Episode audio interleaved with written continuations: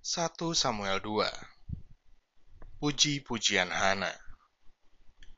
Lalu berdoalah Hana, katanya, "Hatiku bersukaria karena Tuhan, tanduk kekuatanku ditinggikan oleh Tuhan. Mulutku mencemoohkan musuhku, sebab aku bersukacita karena pertolonganmu. Tidak ada yang kudus seperti Tuhan, sebab tidak ada yang lain kecuali Engkau. Dan tidak ada gunung batu seperti Allah kita.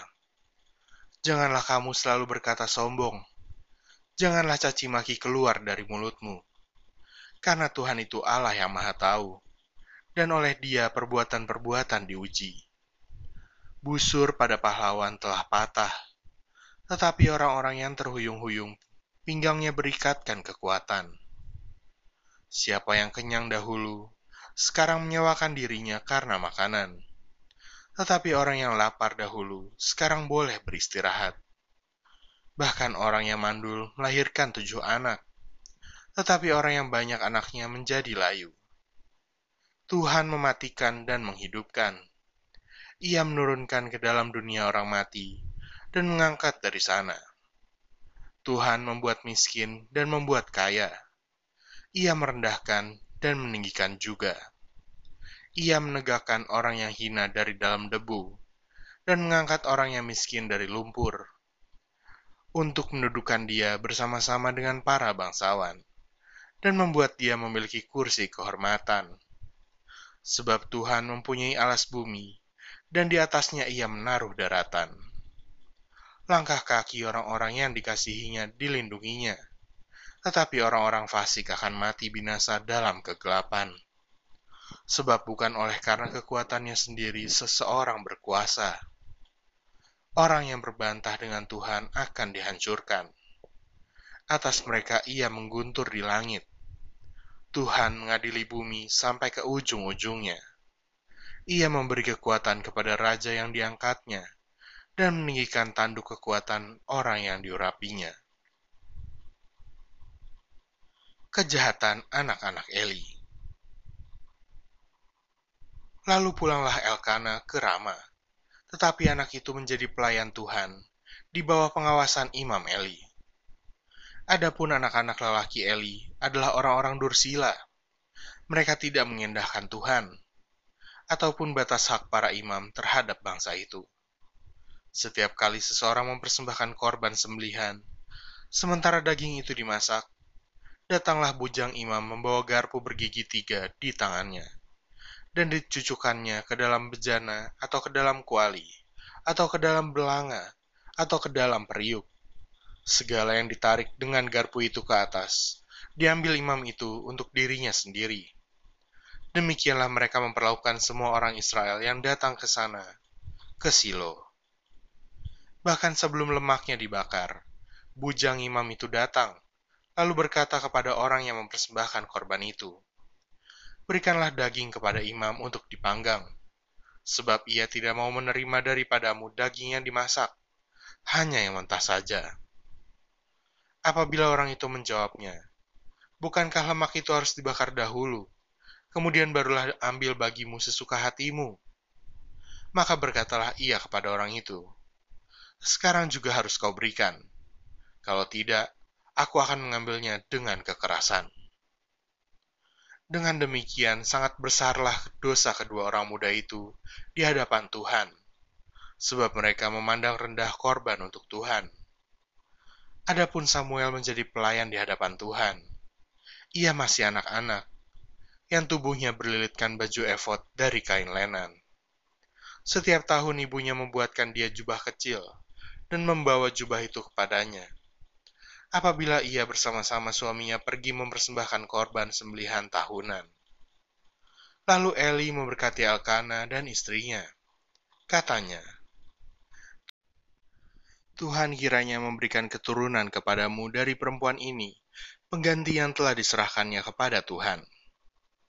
Sesudah itu pulanglah mereka ke tempat kediamannya, dan Tuhan mengindahkan Hana, sehingga dia mengandung dan melahirkan tiga anak laki-laki dan dua anak perempuan lagi. Sementara itu, makin besarlah Samuel yang muda itu di hadapan Tuhan. Eli telah sangat tua. apabila didengarnya segala sesuatu yang dilakukan anak-anaknya terhadap semua orang Israel, dan bahwa mereka itu tidur dengan perempuan-perempuan yang melayani di depan pintu kemah pertemuan. Berkatalah ia kepada mereka, "Mengapa kamu melakukan hal-hal yang begitu? Sehingga ku dengar dari segenap bangsa ini tentang perbuatan-perbuatanmu yang jahat itu. Janganlah begitu, anak-anakku. Bukan kabar baik yang ku dengar itu bahwa kamu menyebabkan umat Tuhan melakukan pelanggaran. Jika seseorang berdosa terhadap seorang yang lain, maka Allah yang akan mengadili. Tetapi jika seseorang berdosa terhadap Tuhan, siapakah yang menjadi perantara baginya?"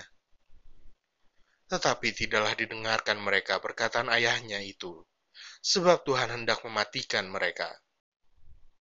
Tetapi Samuel yang muda itu semakin besar dan semakin disukai, baik di hadapan Tuhan maupun di hadapan manusia. Nubuat tentang Eli dan kaum keluarganya. Seorang abdi Allah datang kepada Eli dan berkata kepadanya, "Beginilah firman Tuhan, bukankah dengan nyata aku menyatakan diriku kepada nenek moyangmu ketika mereka masih di Mesir dan takluk kepada keturunan Firaun? Dan aku telah memilihnya dari segala suku Israel menjadi imam bagiku, supaya ia mempersembahkan korban di atas mezbahku, membakar ukupan dan memakai baju efod di hadapanku. Kepada kaummu telah kuserahkan segala korban api-apian orang Israel. Mengapa engkau memandang dengan loba kepada korban sembelihanku dan korban sajianku yang telah kuperintahkan, dan mengapa engkau menghormati anak-anakmu lebih daripada aku, sambil kamu menggemukkan dirimu dengan bagian yang terbaik dari setiap korban sajian umatku Israel? Sebab itu, demikianlah firman Tuhan Allah Israel. Sesungguhnya, aku telah berjanji, keluargamu dan kaummu akan hidup di kehadapanku selamanya. Tetapi sekarang, demikianlah firman Tuhan. Jauhlah hal itu daripadaku, sebab siapa yang menghormati aku akan kuhormati. Tetapi siapa yang menghina aku akan dipandang rendah. Sesungguhnya akan datang waktunya bahwa aku akan mematahkan tangan kekuatanmu dan tangan kekuatan kaummu, sehingga tidak ada seorang kakek dalam keluargamu. Maka engkau akan memandang dengan mata bermusuhan kepada segala kebaikan yang akan kulakukan kepada Israel, dan dalam keluargamu takkan ada seorang kakek untuk selamanya. Tetapi seorang daripadamu yang tidak kulenyapkan dari lingkungan mezbahku akan membuat matamu rusak dan jiwamu merana. Segala tambahan keluargamu akan mati oleh pedang lawan. Inilah yang akan menjadi tanda bagimu, yakni apa yang akan terjadi kepada kedua anakmu itu, Hofni dan Pinehas. Pada hari yang sama, keduanya akan mati. Dan aku akan mengangkat bagiku seorang imam kepercayaan yang berlaku sesuai dengan hatiku dan jiwaku, dan aku akan membangunkan baginya keturunan yang teguh setia, sehingga ia selalu hidup di hadapan orang yang kuurapi. Kemudian siapa yang masih tinggal hidup dari keturunanmu akan datang sujud menyembah kepadanya, meminta sekeping uang perak atau sepotong roti, dan akan berkata, "Tempatkanlah kiranya aku dalam salah satu golongan imam itu, supaya aku dapat makan sekerat roti."